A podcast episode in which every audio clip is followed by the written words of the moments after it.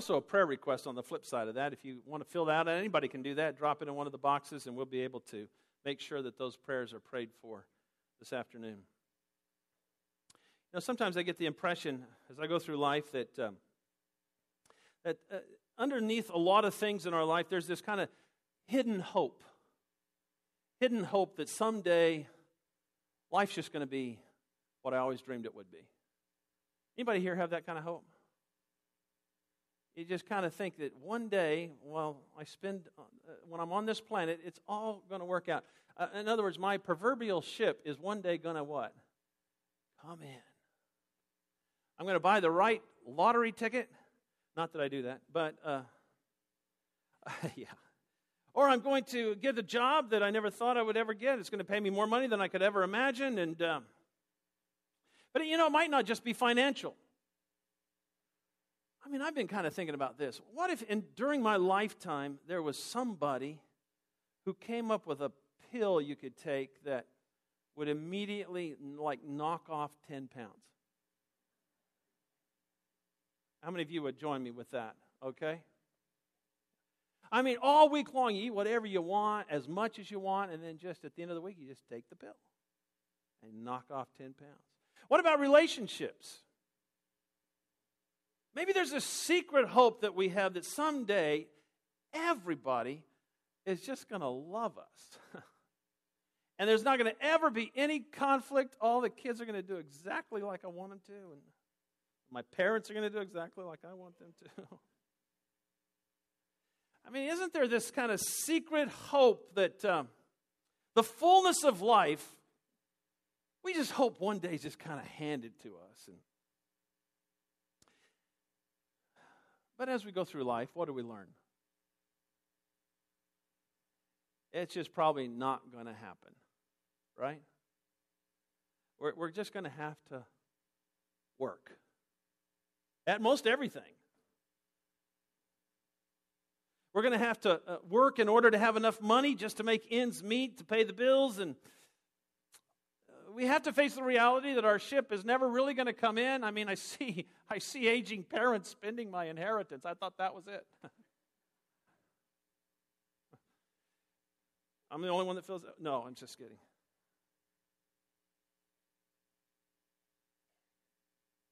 If I'm going to lose weight, what am I going to have to do? I'm going to have to exercise an awful lot, first of all. And I'm going to have to stop eating cakes and pies and bread and hamburgers and ice cream and french fries and it's just going to take a lot of work and if I'm going to have quality relationships, what am I going to have to do? There's never going to be a time where everybody's just going to love you or love me and be happy with everything and do everything the way we want them to. There's going to be conflict, and I'm going to have to work through that. And, and we develop this understanding that everything worthwhile in this world takes a lot of work. It's just the way this world operates. And so we take that whole ethic, if you will, work ethic, and we transfer it over to our spiritual life and walk with the Lord. And if we're going to make that work, if we're going to be successful spiritually, we immediately think what? It's going to take a lot of work. Oh, but then we start studying the scripture and we start delving into this whole thing called grace. And this whole different picture emerges. And I'm here to tell you, we just really don't know what to do with it. We just really don't know what to do. We don't have a context for grace. I mean, Jesus goes to the cross, and after all the drama that week, right before he dies, he says what? He says these three words It is finished. And there, there, there's a common belief in the church that that means that the mission of Christ is completed. He now can forgive people of their sins and they can restore the relationship with the Father and they get to go to heaven when they die. It's finished. His mission is complete. We have access to heaven. It does mean all those things. But it means more than that. I'm here to tell you everything is finished. Every spiritual thing is completed and finished. You see, when he said it is finished, Jesus was saying that our search, our quest for being significant and having purpose and being accepted and being liked and being. the search is over. His finished work just provided it. The battle over sin, well, it's been won. The battle over death, well, it's been won. The battle over feeling like I matter, well, it's been won. Meaning, purpose, that battle in life, it's been won. It's been settled. And he did it. He won it all. And yet, you know, this whole idea of the provision of the, of the cross, the provision of the empty tomb for us, it's kind of lost on us in this earn your way world, this work, work, work, work world. Why would he just do that? Why would he just give it?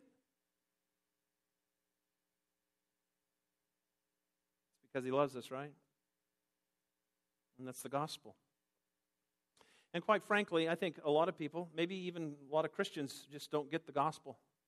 We just don't get the meaning of the gospel that it is finished, the search is over. There's a story over in Luke 15. I'm not going to take the time to read it, but let me just kind of give it to you in a capsule form. It's about a man who has these two sons. We call it the prodigal son story. And the younger son is rebellious, and he asks his dad for his part of an inheritance. He says, I kind of count you as dead already, Dad. Can you give me my half of the inheritance? I want to take it right now while I'm young.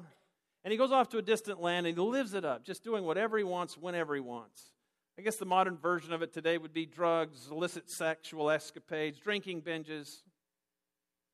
But one day, he runs out of money and he comes to his senses, it says. Uh, he's working in a pig farm and he goes home. He goes home wanting to earn his way back into his father's favor. And while he's on the way home, what happens? The father sees him because the father's been out there every day looking for his son. And the father runs to him and gives him a great kiss before he can even respond and start his explanation of how he wants to earn his way back. The father kisses him and puts a robe on him and a ring on his finger and he tells the servants, Go out, we're going to get a party together because my son who was lost has now been found. He's come home. Let's have a party. I'm here to tell you it's the most undeserved party in history. Meanwhile, back at the house, there's an older brother who's he's been home all this time while the younger son was out doing his thing. He's been home living the way he ought to live, not being rebellious. And to be quite frank, he's kind of incensed about all of this party throwing for his undeserving little brother. I mean, his behavior was immaculate. And everybody, the whole household, is celebrating the return of this rebellious brother who deserves nothing.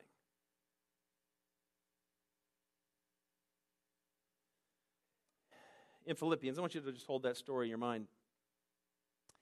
Philippians chapter 3, Paul, the apostle, is giving his testimony. And at the beginning of that verse, he talks about how great he was as a rule keeper.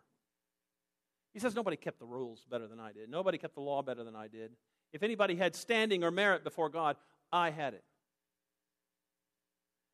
And he says, I counted all loss. He says, None of it, none of it matters. I count it all as trash, rubbish. And the reason he does is found in verse 9, and this is our verse for today. Philippians 3 9 says, That I may be found in him, not having a righteousness of my own, derived from the law, but that which is through faith in Christ, the righteousness which comes from God on the basis of faith.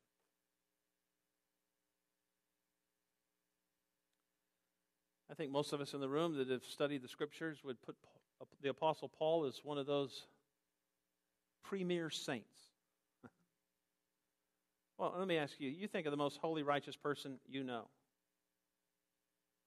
Okay?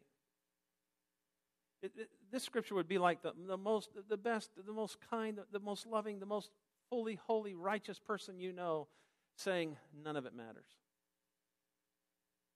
None of it matters. I don't have a righteousness of my own. What does it mean to not have a righteousness of my own? And, and what are the actual implications of that statement? Because they're staggering. He says that in the first part that I may be found in him, not having a righteousness of my own. And it's crucial to understanding the power of the gospel. When we recognize that we, in and of ourselves, possess zero righteousness, we take this giant step forward in understanding the gospel and how God works in our lives. Because when it comes right down to it, don't we think we have merit?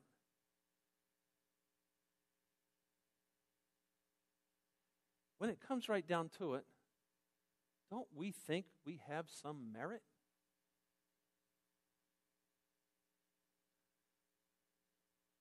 I'm here to tell you today that this has been the struggle of my life. This has been the struggle of my journey with Jesus in my younger days. Not that that was that long ago, by the way. Okay. You see, when I was growing up, I was one of those odd kids. I say odd because I like to practice the piano. If you've had kids before and you've given them piano lessons, and I've taught a number of piano lessons, there's very few kids that like to practice the piano and I was odd. I would sit there and practice the piano. I loved it. I'd sing along, and I developed just growing up, singing and playing. And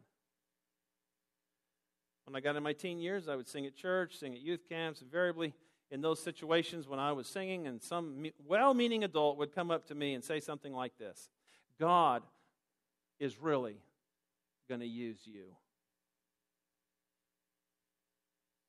Now, I was a good kid. I made good grades, followed the rules that I thought would make God happy. And I, I can tell you, throughout my uh, adolescent years, somebody would come up to me, an adult after adult would tell me how much God is going to be able to use somebody like me. And so I grew up with this whole attitude for some unknown reason. God had just blessed me more than the next guy. And I carried the, uh, the same attitude out into adulthood. And, and I just expected that the plum jobs would come my way because surely God wants his best people in the best places, right? I mean, do you see the self righteous arrogance and all of that? And then life doesn't turn out the way you expect. And one day I found myself without a job, out of ministry, no prospects.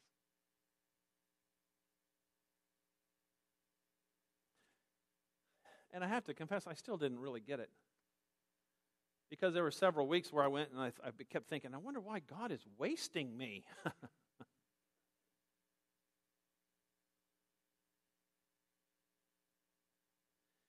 was at that point where, that time of my life, that God did something special. He showed me. He showed me the absolute joy and beauty of having no merit. I'm going to tell you, I'm going to tell you one of the best things you're going to hear today, one of the best truths you're going to hear today, one of the most exhilarating, life transforming things you're going to hear today is this you have no merit.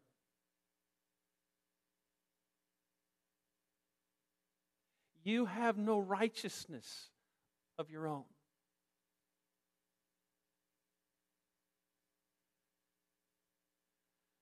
Because it's at that point where I guess the way I could put it is I I quit being an older brother and saw myself as the prodigal. Weak, broken, dependent on him for everything.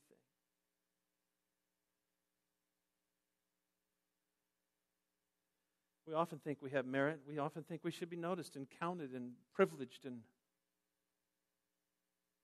it's the prodigal. It's the one who takes the place in, of the prodigal in the story who has come to understand how God works and what the gospel is all about. It's the reality that all helpless prodigals know and share. I mean, can you imagine the prodigal that day at the party? I mean, can you imagine the prodigal who is undeserved of this party? Can you imagine him going to his father and says, "You know, dad, I really don't like the music."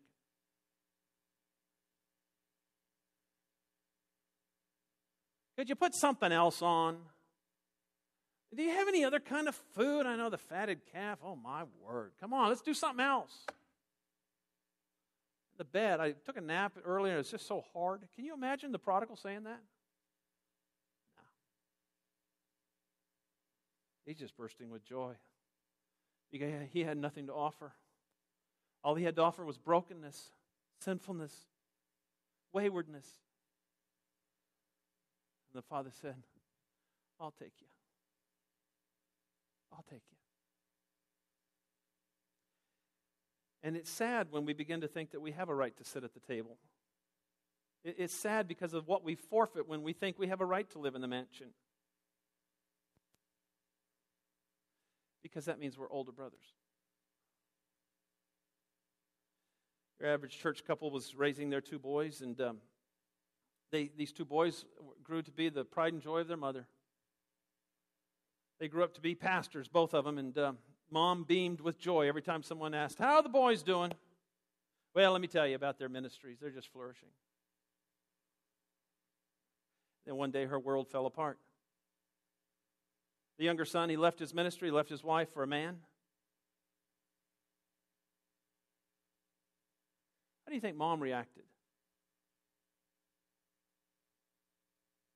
Well, she banned him from her house and her life. She, she wouldn't return his phone calls, and she wanted nothing to do with him. And uh, as mad as she was with her son, who was she more mad at? God, because she had taken her boys to church every Sunday, made sure they attended Sunday school. She put them through Christian schooling and sent them off to church camp every summer. She had done everything. She had performed so well, she felt like God would have to do certain things on her behalf. And now her son had taken a different path. She had grown to believe that there's some kind of divine quid pro quo with God. I behave properly, He owes me. She lived out the rest of her days still going to church, but she refused to take communion. It's just kind of an ongoing protest.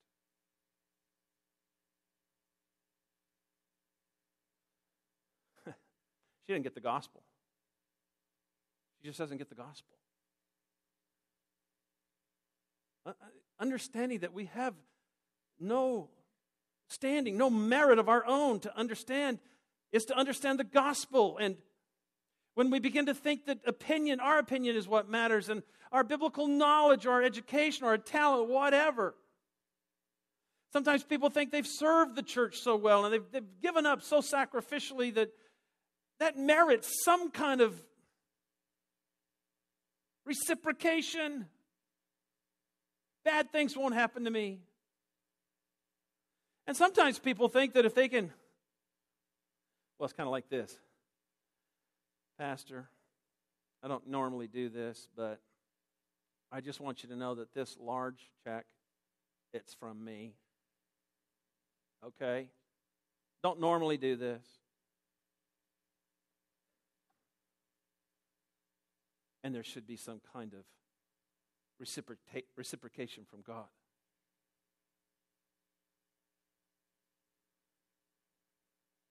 Understanding that we have no righteousness of our own is the entry point, the doorway into the realization of the gospel of Jesus Christ. Prodigals get this. They get this. They understand where they were and how the grace of God found them and radically transformed their lives. They get this. I remember my friend Terry when I lived in Tampa, Florida. He was this Vietnam vet, and he dealt with his PTSD with hard drugs and alcohol. He just didn't know how to deal with it. And he finally got to the point where life wasn't worth living. He was going to take his own life. And in those final moments, somebody, his last call, he was introduced to Jesus. And he just couldn't believe that Jesus wanted him, that Jesus would be the Father standing on the road waiting for him to kiss him and put a robe on his back and a ring on his finger and throw him a party. He just, that doesn't make sense. Why would he do that for me? Well, that's the gospel, Terry. And he received grace. And when I met him, he just couldn't talk, he couldn't stop talking about Jesus. And every time he, he would tell his story, tell his testimony, talk about Jesus, just the tears would well up in his eyes. And he would say, I was so lost, so very lost, and now I am so completely found. I have been radically changed. I am new. I mean, I hate to say this, I was a pastor in the church, and I, I knew that if I had something to do, I, I knew who I could call. Sure, I, I could do it. I would love to do it. I'd love to serve Jesus in any way that I possibly can. And every time you were around Terry, there was this contagious joy because there was no expectation of reciprocation from God. He just was so very grateful. And those who've been raised in the church, uh, I think we struggle with this whole void of personal righteousness. I mean, take me, I, grew up in a church community and I never rebelled and did everything the way I was supposed to do it. And the church did a wonderful job at raising me as an older brother.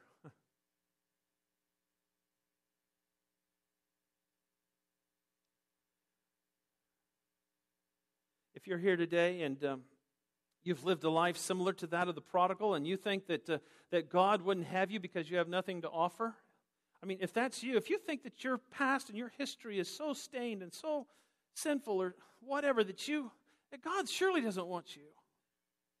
I want you to know if that's you today, you probably have a better chance of understanding the gospel than the person that's been raised in the church.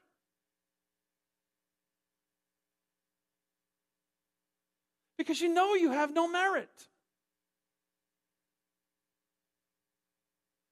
God never looks at what you and I have to offer because, let's be serious, what do we have to offer? No righteousness of our own. He gives us everything. This is the other part where we don't get the gospel. It's the second part of the verse. Look at that. Uh, that I may be found in him, not having a righteousness of my own derived from the law, but that which is through faith in Christ, the righteousness which comes from God on the basis of faith.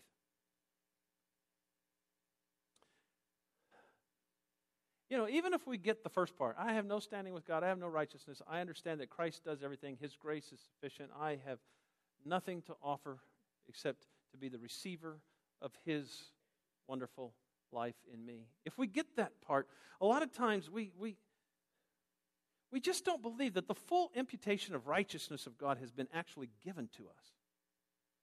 The very full life of God has been planted within our very lives. And because we don't get that, the power of the resurrection, as he talks about in the next verse, the power of the resurrection doesn't flow through our lives because we really believe that we're kind of still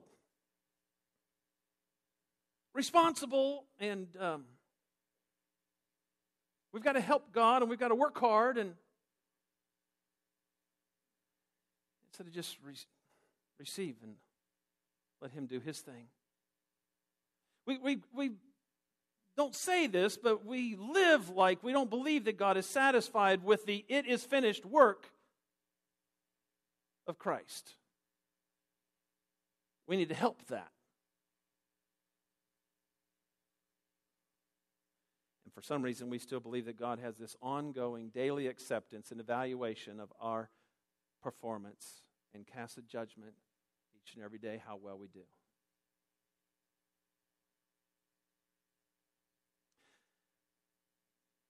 But here's the other part of the gospel you have the righteousness of God. Did you know that? You have been given the righteousness of God. I want you to think of it this way. Let's say you owe the bank a lot of money. I know that that's not true of anybody in the room, but let's say you owe the bank a lot of money. Okay? Let's say you're in a lot of debt. Okay? In fact, you got a lot of those bank charges, you know, for bounce checks because you've been trying to make it all, juggle it all, you know, trying to make it work. How much how much are those bounce check charges these days? I didn't think you'd want to answer that one, you know. You walk into the bank, you meet with the president, say, I don't know what to do. I, I can't repay this. I will never be able to repay this. The debt is so huge. I have all these charges. And the bank, the bank president sees your situation and he says, You know what? We're just going to forgive the debt. We're just going to wipe your slate clean. We're not going to hold this against you anymore. We're even. Okay? You're off the hook, set free. And I've kind of just described to you an illustration of North American modern Christianity. Because if you ask somebody in the uh, typical American church today and you say, you know, what would you say to Jesus if he asked you on Judgment Day, why should I let you into my kingdom? We will say, because Jesus died for me on a cross and he paid my debt in full and I get into heaven.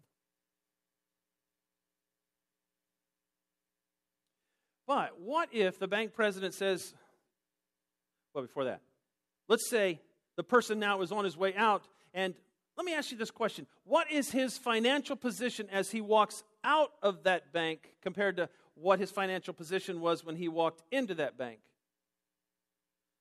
He doesn't know any more money, but guess what? He still doesn't have what? Any money. And so now what does he have to do? He has to get to what? Work. Work. Work.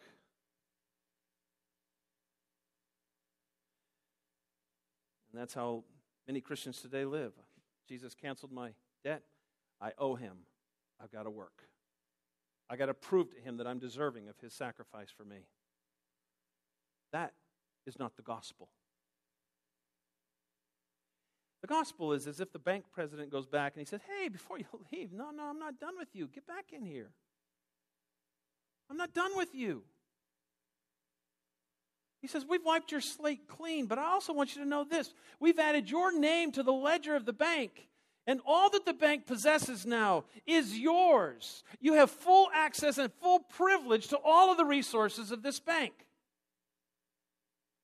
That's the gospel. Do you believe today that you have full access to the power of God Almighty? Do you believe that through the power of the Holy Spirit living in you, you have access to who He is and what He wants to do in this world and the fullness of His life flowing, living through you? Or perhaps we've gained uh, so much comfort in the passing of time where we haven't seen that kind of power activity. And so we just kind of theologically assent to receiving the righteousness of God, but don't really draw access the kingdom.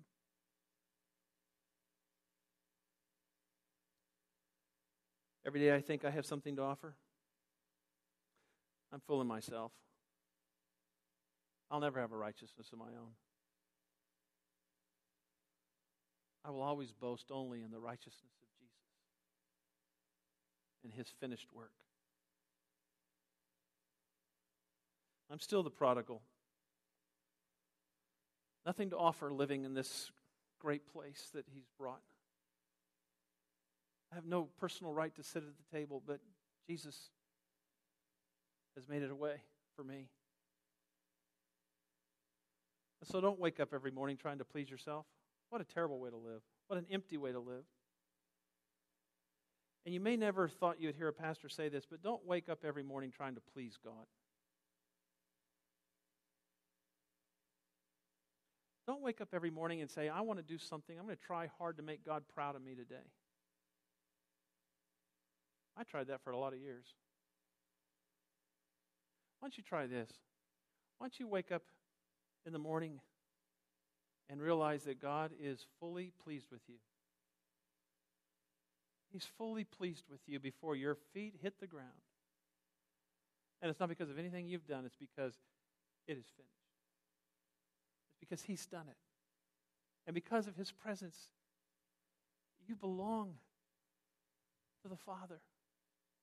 To the Father. I remember my kid was, my son was five years old and he played on a soccer team. You ever been to a five year old soccer game? I was the coach. I didn't know any rules of soccer, but I was the coach. Okay? It didn't matter. Because all you were trying to do is get this bunch of kids to kick it in that goal and this bunch of kids kicking in that goal. That's all it was. And every time my kid could get his foot on the ball and kick it, what did I, as his dad, do? Yeah, that's my boy. Sometimes he'd kick it the wrong way. I don't care. That's my boy. He played baseball, and I cheered every hit. I cheered every strikeout. I didn't care. He was my boy.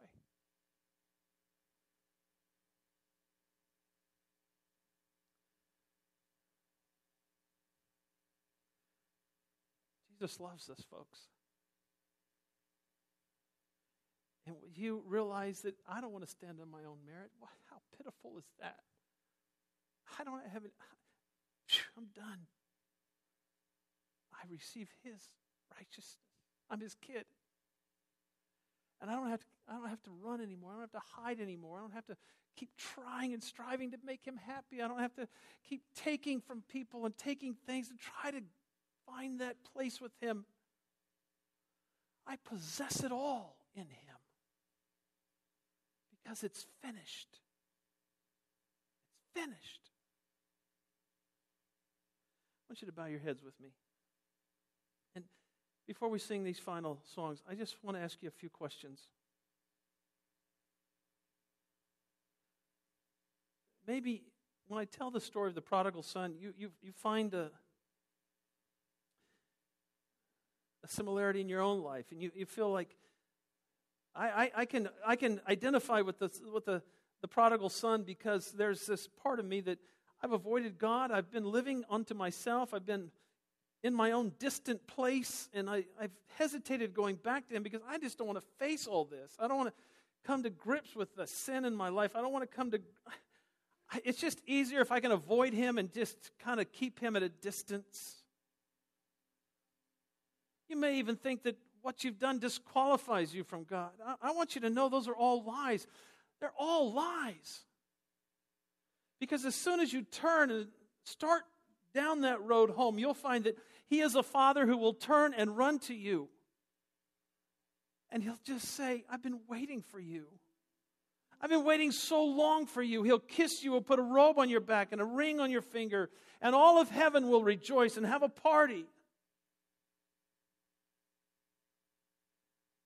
Can be trusted.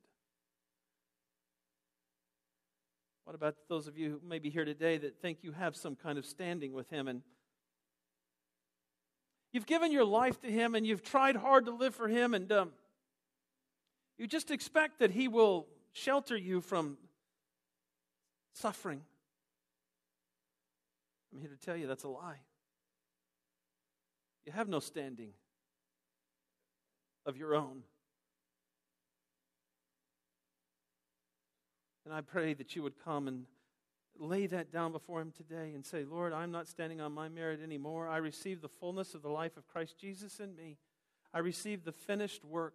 I will quit striving to achieve, quit striving to please, quit striving to make uh, you accept me. Uh, I'm just going to receive who you are and your full righteousness. Father, I pray in these moments as you deal with our hearts and if you as you minister into our lives the truth of God, I just pray, Father, that there would be someone here today that would say, you know, I've been running, I've been keeping God away, I've been keeping him at a distance because I thought that I thought that it was all about what I had done or what my behavior was or I never realized the, the beauty of grace. So I am today coming to you and confessing before you and just saying, Receive me, Jesus, into your family. I, I trust in your finished work on the cross to pay for my sin. I trust in your finished work on the cross to provide me the resurrected life. I'm trusting in you for everything now. I'm not going to lean on my own understanding. I'm not going to lean on my own efforts and my own talents and my own abilities. I'm going to count them all as lost just for the sake of knowing you. And the power of your resurrection. Work in our lives, Lord God.